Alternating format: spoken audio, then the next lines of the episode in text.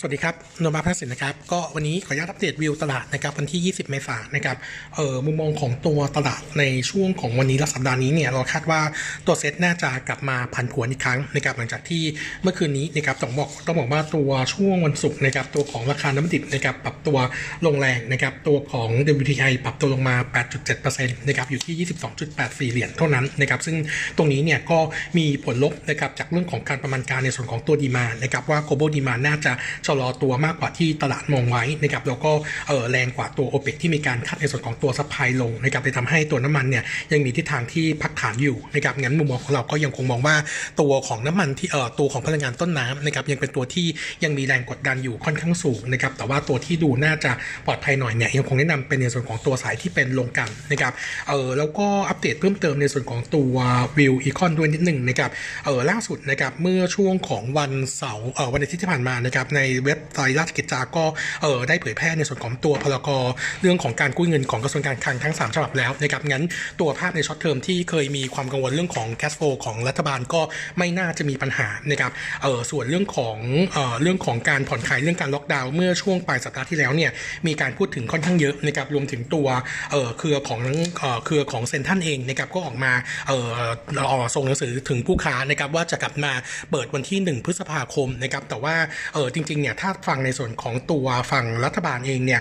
ยังไม่ให้แนวโน้มที่ชัดเจนนะครับก็เดี๋ยววันนี้นะครับทางสภาพัฒน์เนี่ยจะมีแถลงผ่าน Facebook Live นะครับเรื่องของการหารือกับภาคเอกชนนะครับในการแก้ปัญหาสำหรับตัวโควิด -19 แล้วก็จะเสนอในส่วนของนายกนะครับคาดว่าตามข่าวที่ออกมาก่อนหน้านี้เรื่องของการ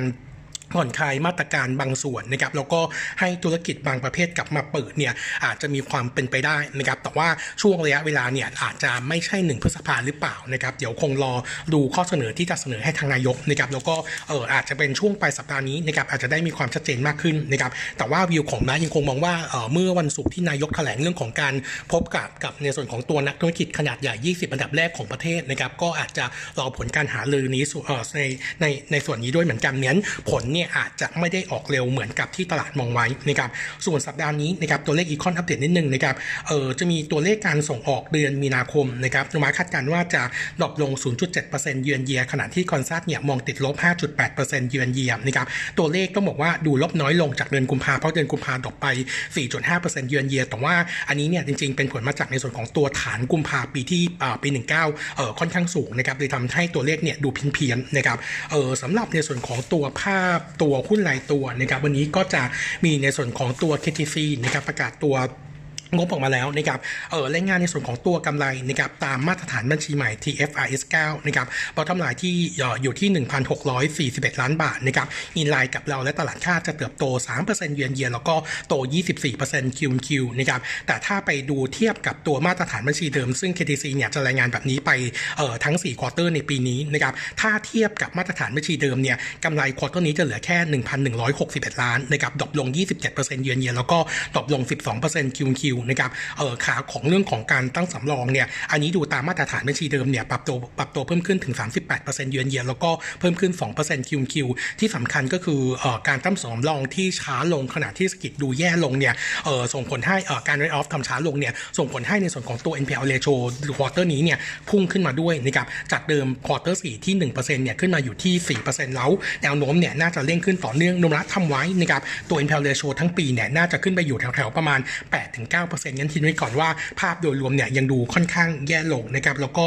ธุรกิจในส่วนของตัวบัตรเครดิตนะครับตัวของโลนเนี่ยยังโตค่อนข้างช้าตามภาวะเศรษฐกิจแล้วก็การใช้จ่ายที่ดูค่อนข้างชะลอตัวลงนะครับโนมาเองตอนนี้เนี่ยล่าสุดก็คือมีการดาวเกรดตัวเลคเมนต์นะครับจากบายเหลือแค่นิวเทิลแล้วก็แฟร์ไพรซ์เนี่ยจะอยู่ที่33บาทนะครับส่วนขาของ earning preview นะครับผมขออนุญาตอัปเดตนะครับในส่วนของตัวของ True นะครับ earning ของ True ควอเตอร์ 1นะครับคาดการณ์บอทท็อปไลน์เนี่ยจะขาดทุนที่500ล้านบาทนะครับอันนี้ก็เป็นผลอันนี้เราไม่รวมตัวของ TFRS16 นะครับถ้ารวมมาด้วยเนี่ยอาจจะมีลอสเพิ่มอีกประมาณสัก 2-300 ล้านนะครับในส่วนขาของตัวรายได้ท็อปไลน์เนี่ยอยู่ที่ 20,000 ล้านนะครับโต 5% เยือนเยียแล้วก็โต 1% QQ จำนวนลูกค้าเนี่ยปรับตัวเพิ่มขึ้น QQ เนี่ยประมาณแสนรายนะครับก็ส่งผลให้ตัวลูกค้าในควอเตอร์นี้นะครับเพิ่มขึ้น 5% เยือนเยียแล้วก็เพิ่มขึ้น 2% QQ นะครับแต่ว่าเรื่องของการออกตัวแพ็คเกจนะครับที่เป็น Limited เนี่ยส่งผลให้ตัวของยอดตัวค่าใช้จ่ายต่อเดือนนะครับของลูกค้าเฉลี่ยเนี่ยจากเดิม209บาทนะครับลงมาอยู่ที่207บาทต่อเดือนนะครับส่วนตัวของกลุ่มธุรกิจที่เป็นทัวร์ออนไลน์สัดส่วนรายได้ประมาณ 22% ท็อปไลน์เนี่ยยังโตได้ 8% เยือนเยียแล้วก็โต 1% คิวคิวตามตัวของฐานลูกค้าที่ปรับตัวเพิ่มขึ้นประมาณ 100,000 รายนะครับส่วนตัวของทัวริชั่นนะครับรายได้เป็นสาขาเดียวที่ดรอปลงนะครับประมาณ 2% เยือนเยียแล้วก็ Gross Profit Margin ควอเตอร์นี้เนี่ยดรอปลงจาก 24% ในปีก่อนเป็น 22.1% ก็เหตุผลหลักๆมีเรื่องของตัว DP เรื่องของตัวขึ้นใหม่นะครับที่เข้ามาในช่วงตั้งแต่ควอเตอร์1ด้วยนะครับส่งผลให้ตัวของค่าใช้จ่ายแล้วก็ตัว DNA ปรับตัวเพิ่มขึ้นนะครับโดมระเองเนี่ยยังคงตัว Target Price ไว้ที่ 3.7 บาทนะครับแล้วก็ Recommend เป็น Neutral View ตัวของกลุ่ม ACT เนี่ยอัปเดตนิดนึงนะครับเมื่อช่วงวันศุกร์เนี่ยคุณถากรเนี่ยออกมาให้สัมภาษณ์แล้วก็พูดถึงเรื่องของการแถลงนะครับเรื่องของการเยียวยาผลกระทบจากโควิด -19 โดยอาจจะมีการปรึกษากับ Operator นะครับให้ตัวลูกค้าสามารถโทรฟรีภายในเครือข่ายอัปเกรดจากเดิมเนี่ยอีกประมาณ100นาทีนะครับแล้วก็นอกเครือข่ายตอนนี้กำลังหารือว่าอาจจะอยู่ที่ประมาณ50นาทีต่อเดือนนะครับแต่ว่า Timing เนี่ยยังไม่มีการระบุว่าจะใช้ระยะเวลาให้เนี่ยประมาณกี่เดือนถ้าว่าใช้เวลาประมาณ1เดือนเนี่ยเรามองว่าจะกระทบกับดาวไซด์ของ earning นะครับประมาณ 1-2% คนที่น่าจะ sensitive หน่อยคงจะเป็นตัว True นะครับเนื่องจากว่าขาของ bottom line ปีนี้เนี่ยโนมละเองเนี่ยยังคงมองว่าขาของ bottom line ปีนี้ของ True เนี่ยน่าจะยังเป็นผลขาดทุนเนี่ยประมาณ500กว่าล้านบาทกันจะมีดาวไซด์เพิ่มเติมได้นะครับสำหรับตัว earning preview อีกตัวนึงนะครับผมขออนุญาตอัปเดตในส่วนของตัว JPT earning quarter 1 นะครับคาดว่าจะออกมาวันที่12พฤษภาคมนะครับเพราะทำลายจะมีกำไร230ล้านบาทนะครับก็แฟตเยือนเยียแล้วก็ดรอปลง 12% QQ นะครับหลักๆก็ในส่วนของตัวภาพนะครับการส่งออกเนี่ยยังมีทิศทางที่ดรอปลงถ้าดูในส่วนของตัวยอดขายควอเตอร์นี้เนี่ยดรอปลง 10% เยือนเยียแล้วก็ดรอปลง 11% QQ ส่วนหนึ่งก็มีเรื่องของตัว capacity นะครับจากตัวโรงงานที่สมุทรปราการที่เกิดเหตุเพลิงไหม้นะครับทำให้หยุดทั้ง5สายงานการผลิตนะครับแล้วก็ในส่วนของตัวยอดตัวลุ่มการส่งออกนะครับตกลง 38% เยือนเยียนะครับในส่วนของตัวภาพตัวยอดขายนะครับต้องบอกว่าทั้งวอลลุ่มแล้วก็ตัวราคาขายระหว่างประเทศเนี่ยปรับตัวลงทั้งคู่นะครับส่วนบริษัทลูกนะครับแมคคีควอเตอร์นี้เนี่ยกำไรเหลือที่60ล้านบาทแล้วก็ JFN น่าจะมีกำไรที่ประมาณ7ล้านนะครับส่วนในส่วนของตัวภาพเอาลุกควอเตอร์2นะครับเราคาดว่ากำไรของตัว JPT เนี่ยน่าจะลงไปเหลือประมาณสัก160ถึง170ล้านบาทเนื่องจากว่าผลกระทบจากตัวโควิด -19 เนี่ยส่งผลให้ตัวดีมานด์ทั้งในและต่างประเทศเนี่ยดรอปลงโดยเฉพาะการส่งออกไปทั้งยุโรปแล้วก็ตัวญี่ปุ่นนะครับนุบะเองเนี่ยก็เลยมองตัวกำไรควอเตอร์สองเอาลุกค่อนข้างที่จะวีคหน่อยแล้วก็ตัวในส่วนของตัวกำไรจากบริษัทร่วมเนี่ยแมคคีน่าจะมีกำไรแค่50ล้านแล้วก็ควอเตอร์สองตัว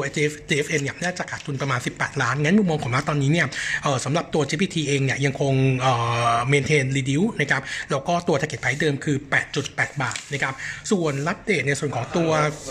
ราคาสินค้าเกษตรนิดนึงนะครับตัวราคาสินค้าเกษตรในส่วนของตัวควอเตอร์นี้ในช่วงวีคที่ในสัปดาห์ที่ผ่านมานะครับต้องบอกว่าย่อตัวลงหมดนะครับเป็นผลมาจากกำลังซื้อที่ชะลอลงทั้งตัวน้ำมันปาล์มดรอปลง 2% วินวีคนะครับถั่วเหลืองดรอปลง 1.65% วินวีคแล้วก็ตัวน้ำตาลดรอปลง 1.1% นะครับส่วนยางพาราเป็นตัวเดียวที่ปรับตัวเพิ่มขึ้น 2% วินวีคเนื่องจากว่าการออกไปกรีดยางเนี่ยยังทำได้ค่อนข้างลำบากในช่วงก่อนที่ยังมีเรื่องของตัวเคอร์ฟิวอยู่นะครับส่วนตัวราคาเนื้อสัตว์นะครับราคาไก่ปรับตัวลดลงนะครับในสัปดาห์ที่ผ่านมา 1.1% วินวีคนะครับเป็นผลจากการล็อกดาวน์แล้วก็ทำให้ตัวดีมานด์ดรอปลงขณะที่ราคาหมูดรอปลง 1.9% ยืนวีคนะครับโนบะหินไว้นิดนึงนะครับว่าตัวของราคาไก่เนี่ยอาจจะมีดาวไซด์ต่อเนื่องนะครับเนื่องจากว่าล่าสุดนะครับตัวของราคาลูกไก่นะครับลงมาอยู่ที่ 6.5 บาทต่อตัวนะครับขณะที่เมื่อช่วงของปีก่อนนะครับอยู่ที่ประมาณ12ถึง 12.5 บาทจากในช่วงของเดือนมีนาคมที่12ถึง 12.5 บาทแล้วก็ค่าเฉลี่ยในอดีตอยู่ที่ประมาณ10บาทนะครับสะท้อนให้เห็นว่าดีมานด์เรื่องของการซื้อลูกไก่ไปเลี้ยงเนี่ยค่อนข้างชะลอตัวลงจากเกษตรกรที่กลัวภาวะขาดทุนนะครับงั้นก็เลยมองไว้ก่อนว่าเอาลุกของตัวราคาไก่อาจจะมีทิศทางที่ดรอปลงได้นะครับงั้นมุมมองของเราตอนนี้สำหรับตัวกรีนฟู้ดนะครับเรามองว่าตัวที่อาจจะดูปลอดภัยหน่อยนะครับก็คือในส่วนของตัว SIA นะครับได้ประโยชน์จากตัวบริษัทลูกนะครับที่ผลิตในส่วนของตัวถุงมือยางซึ่งมีดีมานด์ที่ปรับตัวเพิ่มขึ้นนะครับนุมัติก็เลยเลือกตัวของ SIA เป็นตัวท็อปพิกนะครับสำหรับตัวเซกเตอร์นี้นะครับวันนี้อัปเดตเท่านี้นะครับ